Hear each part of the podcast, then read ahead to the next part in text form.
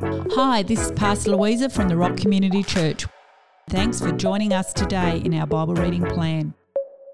Our hope and prayer is that you discover more of who Jesus is. Hello, and welcome to the podcast today. My name's Alana, and we are going to be reading through 2 Corinthians 9 today. Welcome from wherever you happen to be in your day. Hope you're having a good one so far, and hopefully an even better one after we've read through chapter 9. Awesome. So I'm going to get into reading chapter 9 of 2 Corinthians.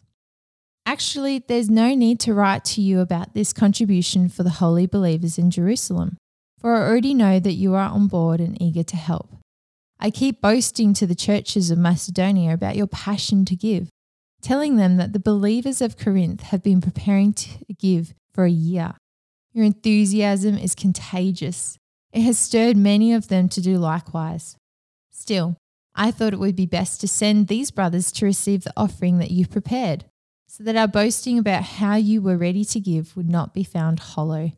For if after boasting of our confidence in you, some of the Macedonians were to come with me and find that you were not prepared, we would be embarrassed, to say nothing of you.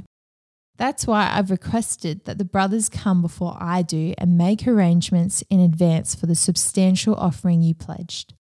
Then it will be seen as a matter of generosity and not under pressure, as something you felt forced to do. Here's my point a stingy sower will reap a meager harvest, but the one who sows from a generous spirit will reap an abundant harvest. Let giving flow from your heart, not from a sense of religious duty. Let it spring up freely from the joy of giving, all because God loves hilarious generosity. Yes, God is more than ready to overwhelm you with every form of grace so that you will have more than enough of everything, every moment, and in every way. He will make you overflow with abundance in every good thing you do, just as the scriptures say about the one who trusts in him. Because he has sown extravagantly and given to the poor, his kindness and generous deeds will not be forgotten. This generous God who supplies abundant seed for the farmer, which becomes bread for our meals, is even more extravagant toward you. First, he supplies every need, plus more. Then he multiplies the seed as you sow it, so that the harvest of your generosity will grow. You will be abundantly enriched in every way as you give generously on every occasion. For when we take your gifts to those in need, it causes many to give thanks to God. The priestly ministry you are providing through your offering not only supplies what is lacking for God's people, it inspires an outpouring of praises and thanksgiving to God Himself.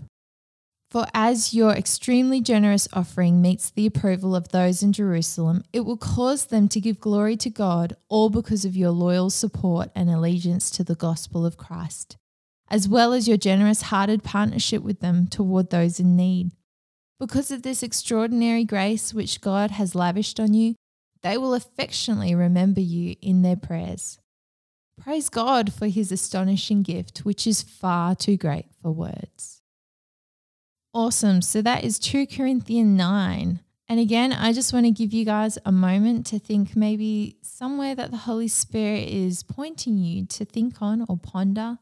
Or maybe you've been reminded of something in this moment reading through chapter 9. But I think it's important to acknowledge it because sometimes we forget to acknowledge the small things that our ears go, hmm, what's that about? I love how in verse 7 it says, Let giving flow from your heart, not from a sense of religious duty, and to let it spring up freely from the joy of giving, all because God loves hilarious generosity. I love how it uses that word hilarious and then generosity. I think that's just such a powerful picture and I don't know in this moment, maybe that's something that God's talking to you or wants you to hear. But that was something that stood out to me. And I think in the past, we can get so stuck on religious duties and religion and performance. But in verse 7, I think that when it says there, let it spring up freely from the joy of giving, it's through a relationship that we can have hilarious generosity with God. I think that's a really cool image that God's laughing with us in relationship. Wonderful. Well, I really enjoyed reading 2 Corinthians 9 today, actually, and I'm surprised where it's taken us. So I might just finish in prayer for today, wherever you happen to be, whether it's your morning, whether it's your evening, or maybe it's your midday. Maybe it's your midnight. My goodness. Awesome. I'm going to finish in prayer. Dear God, thank you so much that we can have relationship with you. Thank you so much that I get to be reading this and whoever's listening gets to hear this, your word. And I just ask that your Holy Spirit would provoke um, not only thoughts, but actions to come out of this.